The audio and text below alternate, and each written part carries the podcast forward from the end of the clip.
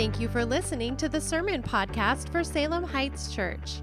We meet weekly at nine and ten forty-five a.m. and five p.m. For more information, visit salem heights church dot org.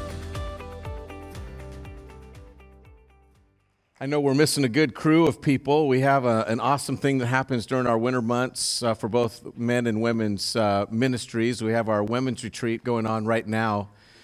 Uh, I think they had about two hundred fifty gals over there at the coast, and uh, what, what an awesome opportunity for them to be able to go away. We call it a retreat, so hopefully they can get a little bit of rest, but I, I'm going to believe you'll probably, if your uh, wife or somebody Uh, is uh, over there, they're probably not going to come back looking as rested as uh, the name retreat would imply. Uh, I just want to remind you of a couple of things, um, and, and I'm thankful I, I get to uh, look around and find Christina here uh, this morning. Um, but uh, we're going to be talking about the Holy Spirit uh, today, but in my home there's also another H S, the heavenly sweetness, right, that's there at the house. And one of the things I hope that she experiences when she gets to the house is that uh, it's not just going to be a great big mess, okay? One of the things you got to remember, we need time to be able to digest what God has done. So if you have a spouse that's coming back, or if somebody's coming back into your home this week, don't put all these expectations on them. Just let them settle in and share what God has done. Amen? We ought to have times where we do that. Give them a break when they get home from uh, any other expectations. And so I'm going to encourage you to do that. And I'm glad the heavenly sweetness made it here for uh, this message in Acts chapter two about the Holy Spirit. Would you take a look in your Bibles at Acts chapter two? Now, for this series, we are actually going to uh, be doing our notes. We've said this week after week. Uh, in a little booklet. If you do not have that booklet with the, the notes, uh, not notes, but just a, a place for you to be able to write inside that, we have a free one of those for you. We want you to be able to have these in here. So if you don't have those and you'd like to uh, keep notes, just raise your hand. The guys will hand them to you. Uh, if, you ha- if you'd like those, all right, guys, they'll bring those in. Uh, if you uh, just leave your hand up, they'll make sure that they get one to you.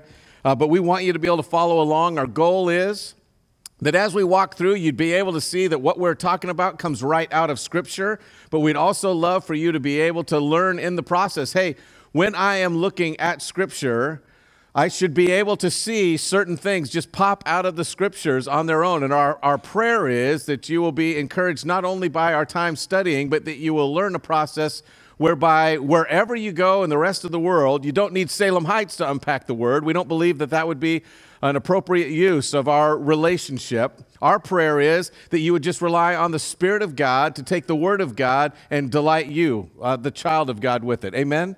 So we need to learn processes here whereby we just feast at God's table when we're with Him. We want to make sure that we get out of the way so that that becomes more clear. So I, I pray that that is the case during the course of this study.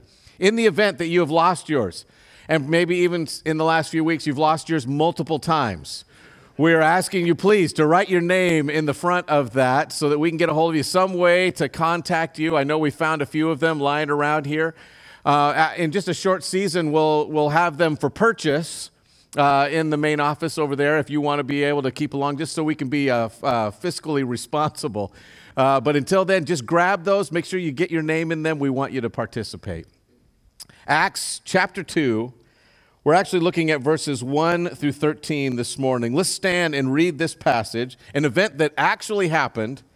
It's historical and it has great meaning for us. This is what the Scripture says.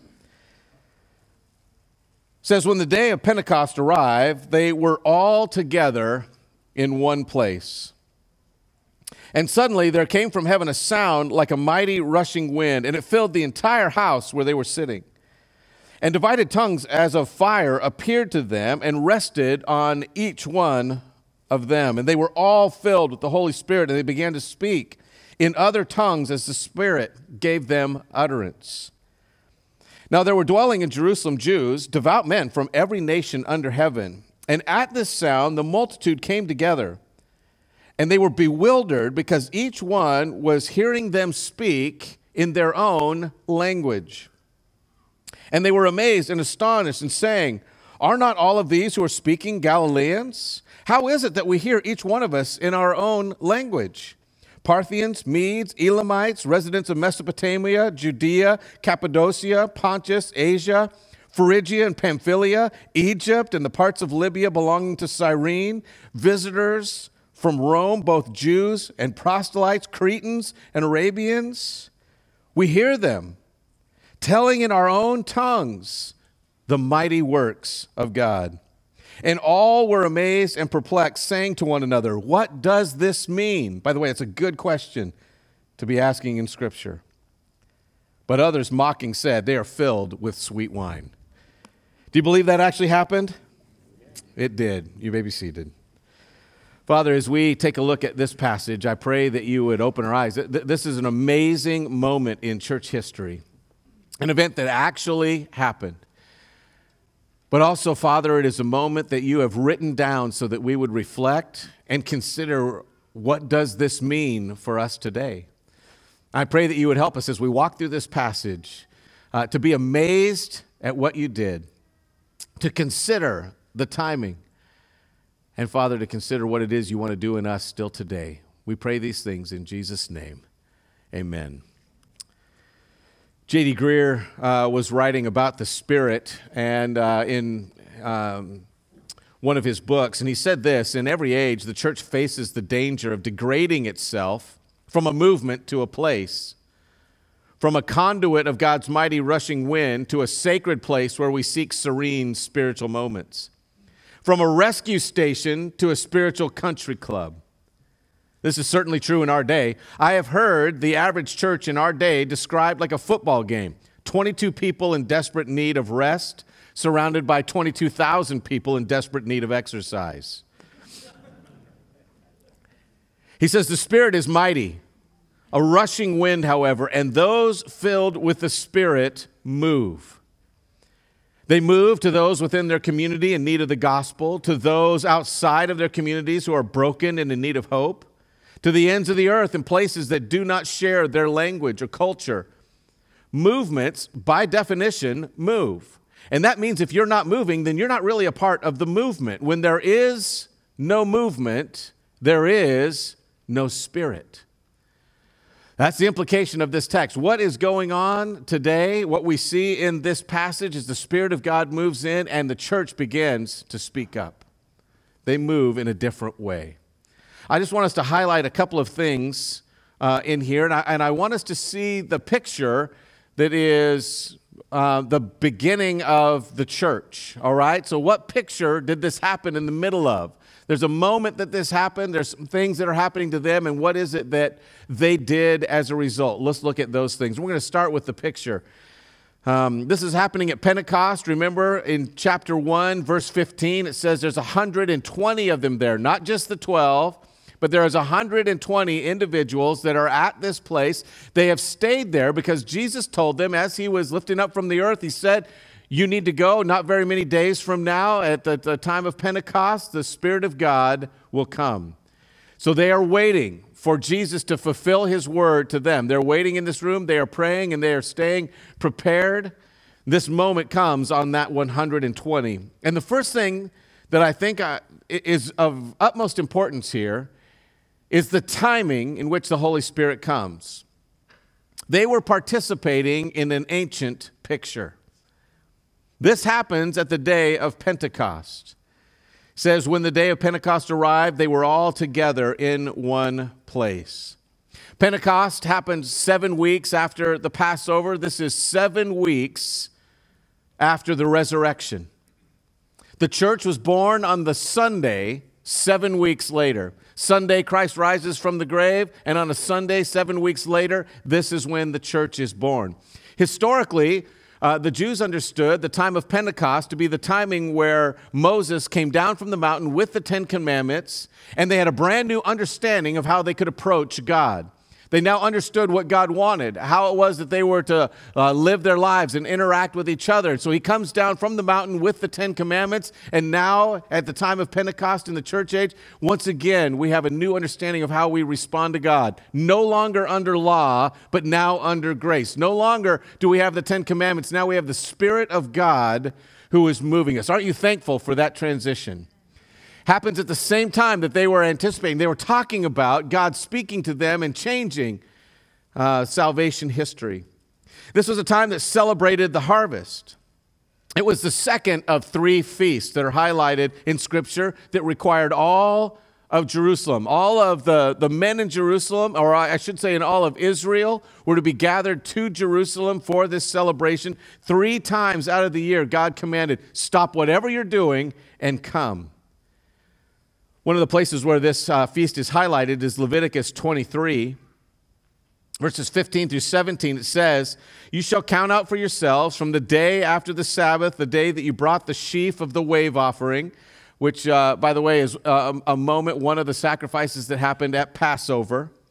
So from the day after Passover, you shall count fifty days to the day of the seventh Sabbath, and you shall present a new grain offering to the Lord. You shall bring from your dwelling places two loaves of bread for a wave offering made of two-tenths of an ephah.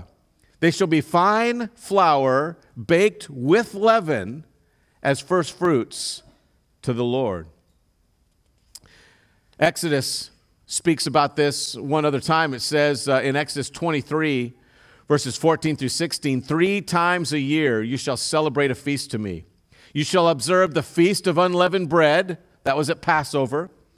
"For seven days you are to eat unleavened bread, as I commanded you. At this point of time in the month of Abib, for in it you came out of Egypt, and none shall appear before me empty-handed." So he says, I want you to remember when I brought you out of Egypt and what you had to do in order to be set free from Egypt. You had to believe in me.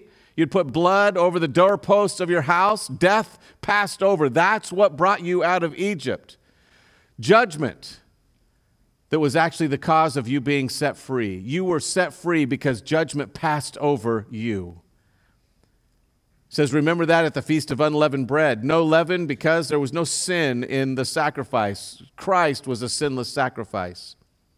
"And none shall appear before me empty-handed. Also, you shall observe the Feast of the Harvest." That's the second feast. "Of the first fruits of your labors from which you sow in the field." That was the Feast of Pentecost. And then also the Feast of Ingathering. So after a period of time, they were to celebrate one more feast, the Feast of Ingathering, or the Feast of Booths or Tabernacles, at the end of the year when you gathered in the fruit of your labors from the field. So there were three ancient pictures that were there where all of the men were supposed to be gathered, and Passover was a significant one, Pentecost was a significant one, and the Feast of Ingathering, that Feast of Booths. You had all of these people that were gathered. You were called from all over Israel into these places, and it was a momentous occasion. Shops would shut down. People would stop what they were doing all around Israel. People would drop their activities and go to Jerusalem because God said, these are significant pictures that I want everyone to participate in.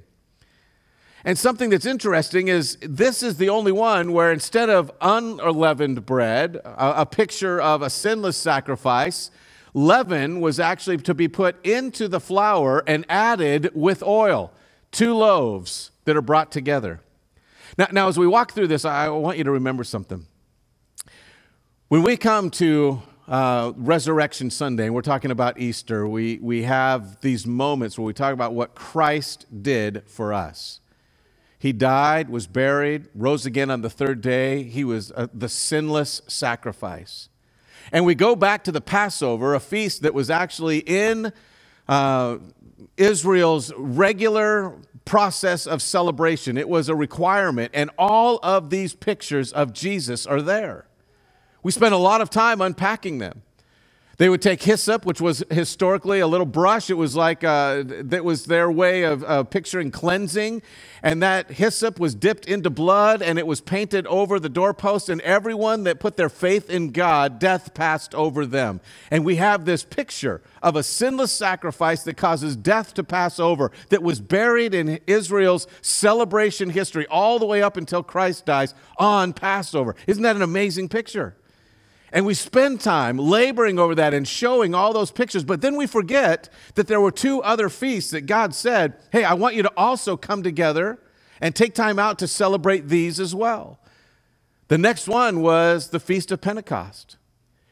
It happens fifty days later. What happens? Passover, you had that sheaf, uh, one sheaf, uh, a lonely uh, stock that was brought in, and they actually had a period of mourning for it. But fifty days later, it was a time of celebration. They brought oil, which historically was always a picture of the Holy Spirit. You have flour and leaven that is baked together. Why? Because it's a picture of the church. You have right here in Acts chapter two, the Jews, and in Acts chapter ten, it happens again to the Gentiles, two loaves that are brought together in one household that still have sin within their ranks. We will not be perfect until we get to heaven. Amen? And you have a picture of the church age, the Spirit of God filling up the church and being an offering to the Lord until that final sacrifice, uh, that final season of celebration, the Feast of Ingathering, a day in the future when Christ makes all things right. That picture of booths, they were in the desert. God provided for them the entire time. Their clothing didn't wear out. Their shoes didn't wear out until God finally took them to the promised land. And in the same way, he's saying, during this age, I'm going to take care of you until you finally see me face to face and I make all things new. Three times they were supposed to be gathered to celebrate. This is one where you have a picture of the church age. Wiersbe says it this way.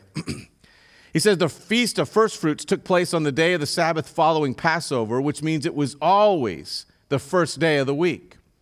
The Sabbath is the seventh day. Jesus rose again from the first or uh, from the dead on the first day of the week and became the first fruits of them that slept, First Corinthians fifteen twenty.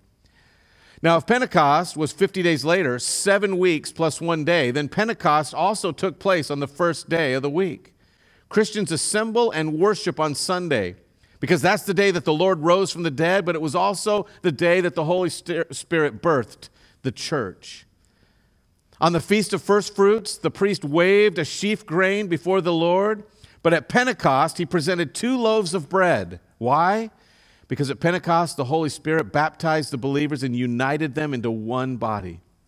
The Jewish believers received this baptism. The Gentiles Uh, in the home of Cornelius also. This explains the presence of two loaves of bread. The fact that there was leaven in the loaves indicates that the presence of sin is still in the church on earth.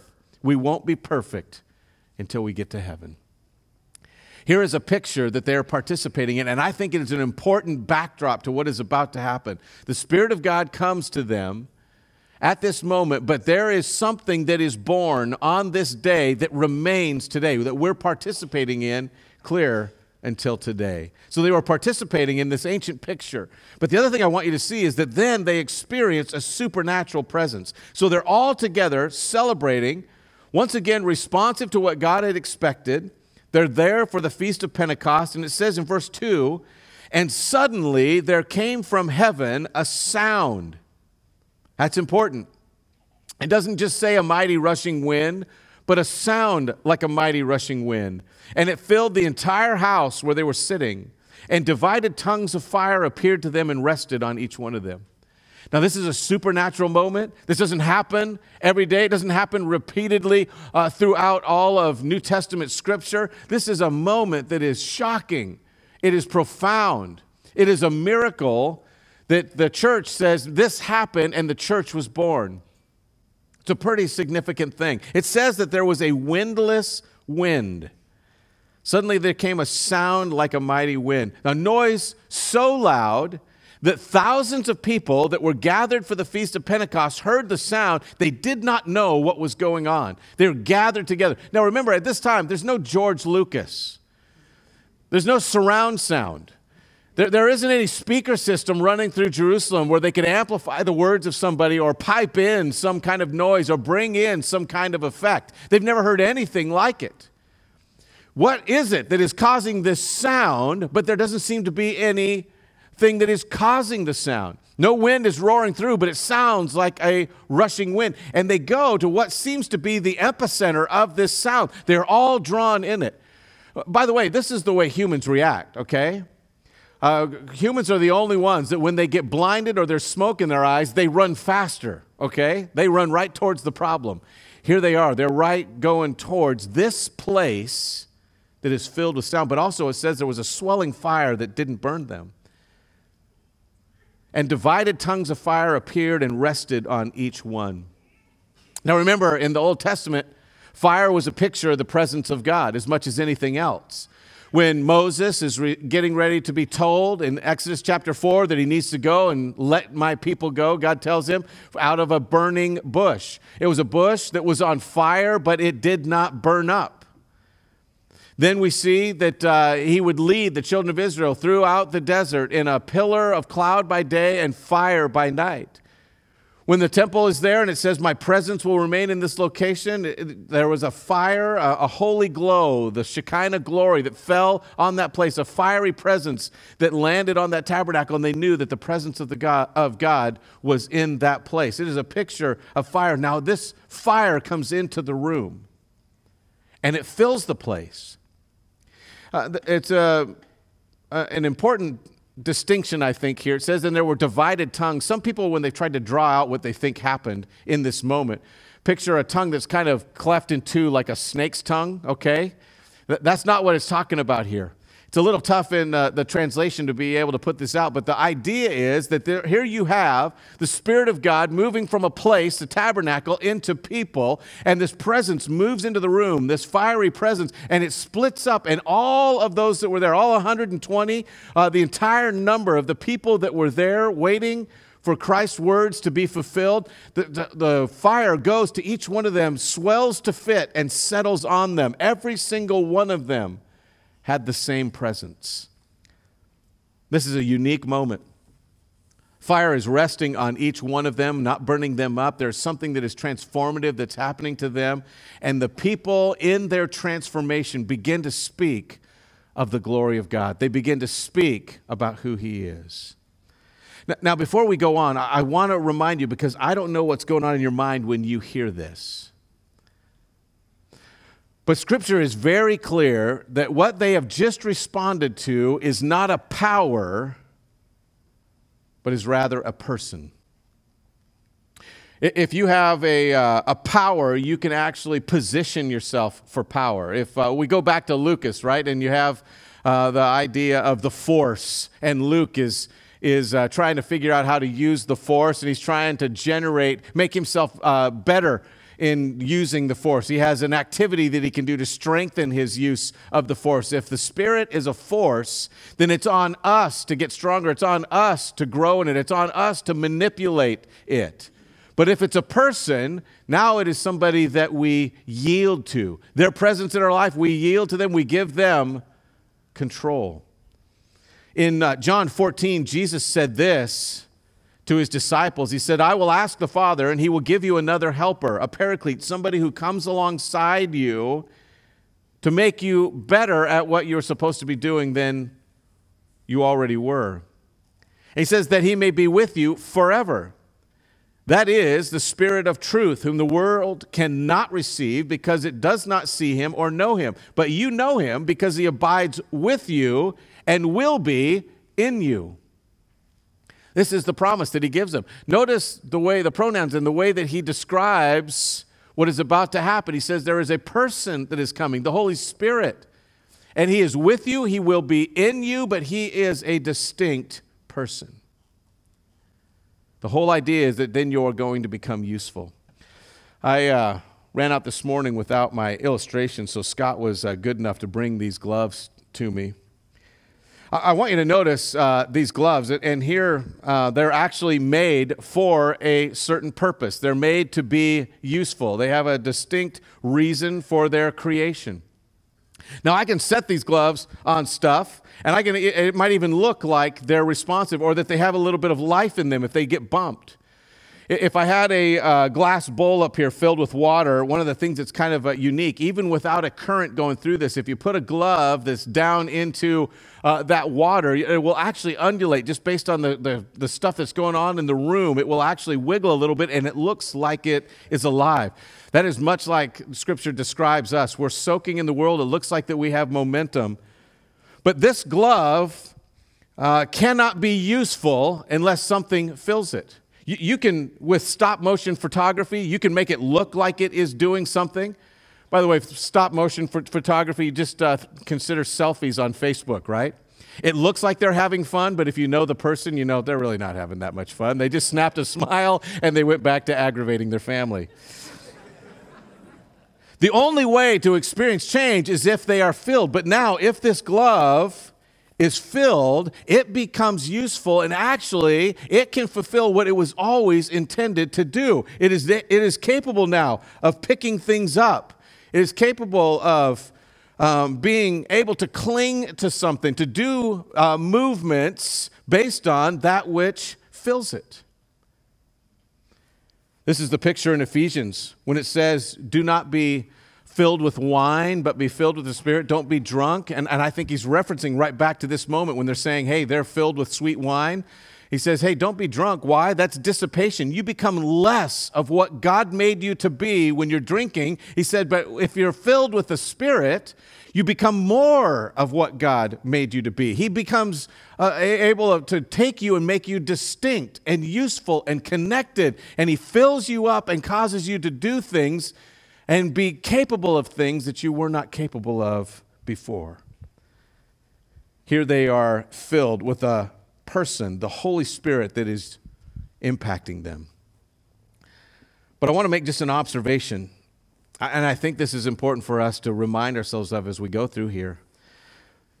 Where a glove can seem to be empty, the human heart is never empty. Th- this fire comes in, and it actually, it says that it, it split and hovered. It abided on each one. The implication of Scripture is it splits, it moves to each person, and it swells to fit who they are. There was stuff in every single person that had to get out of the way so that the Spirit of God could use them the way that he wanted to use them. The human heart is never empty. We quite often will fill it with things that get in the way of the Spirit.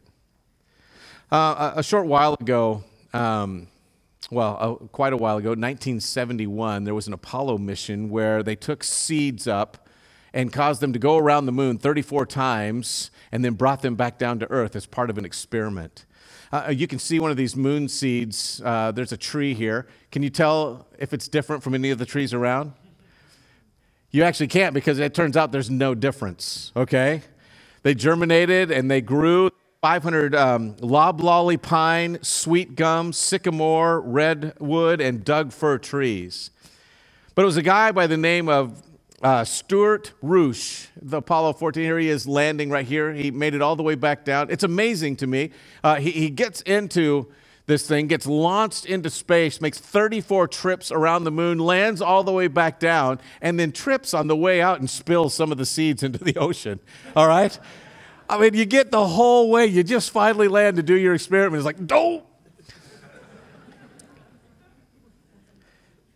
They germinated. Everything was exactly like seeds that had been on Earth. Only difference is now they were popular seeds.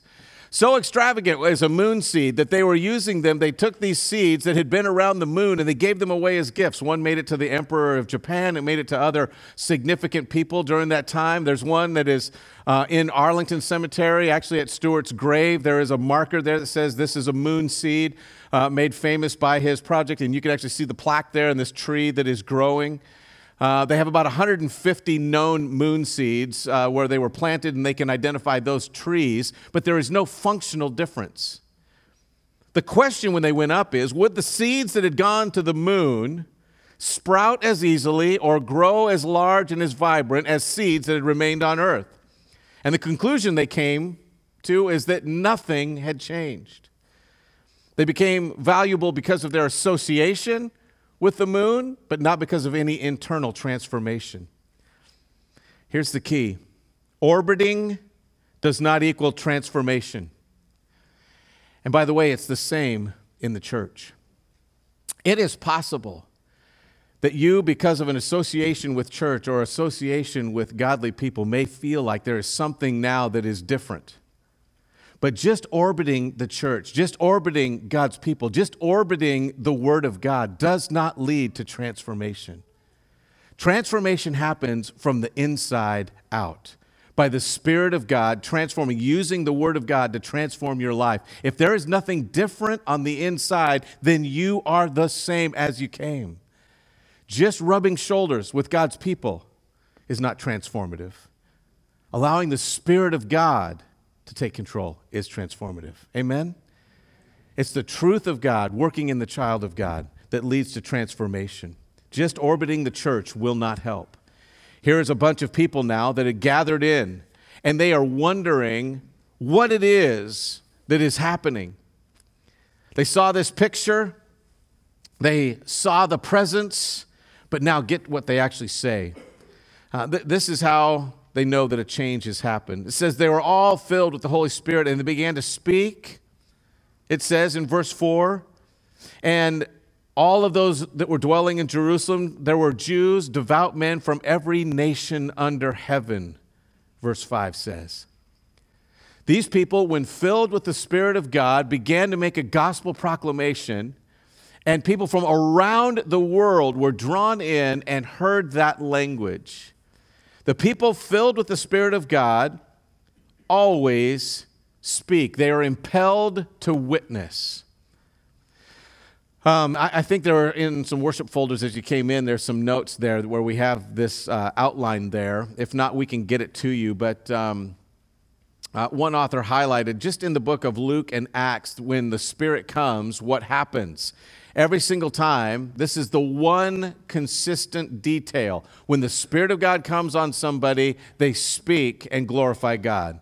In Luke one fifteen, the Spirit falls on John the Baptist. He proclaims the coming of the Lord. In one forty-one, falls on Elizabeth as she proclaims blessing over Mary, uh, who was carrying Jesus, proclaims that this is the Messiah. In Luke one sixty-seven, the Spirit fills Zechariah, and he prophesies about the coming of Jesus. He tells about what God is going to do. In Acts two, what we're studying here, the Spirit fills the disciples at Pentecost. They declare the gospel in multiple languages. In Acts four eight, when the Spirit fills Peter, he preaches to the rulers of uh, that Jesus is their only hope of salvation.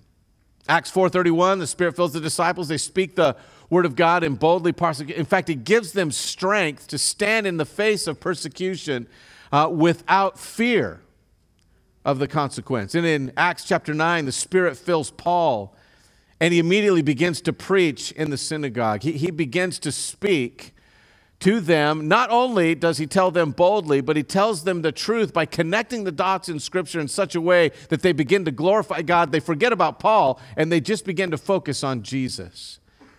This is always the case in the Scriptures. When you see the Holy Spirit, you will see people begin to speak out the glory of God. They will proclaim the gospel. This is still the sign if the Holy Spirit has come upon you.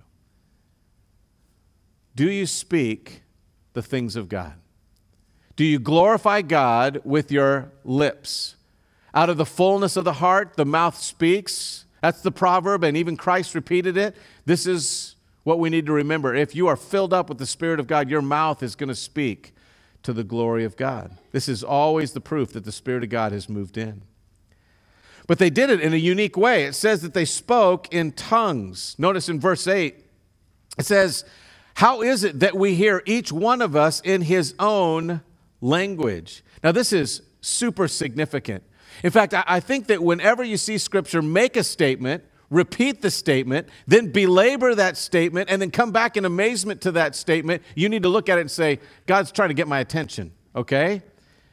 So he says that they were speaking in other tongues. There were dwelling in Jerusalem men from every nation under heaven. Underline that. Jesus said that you're going to be my witnesses to the uttermost parts of the earth, okay? That starts right here. And at the sound, the multitude came together, and they were amazed because he said, hey, these are Galileans, but I'm a Parthian and a Mede and an Elamite, Mesopotamia, Judea, Cappadocia, Pontus, and Asia. They're, they start to list off places all around the known world, every nation around the world, and not only that, nations that are not friends.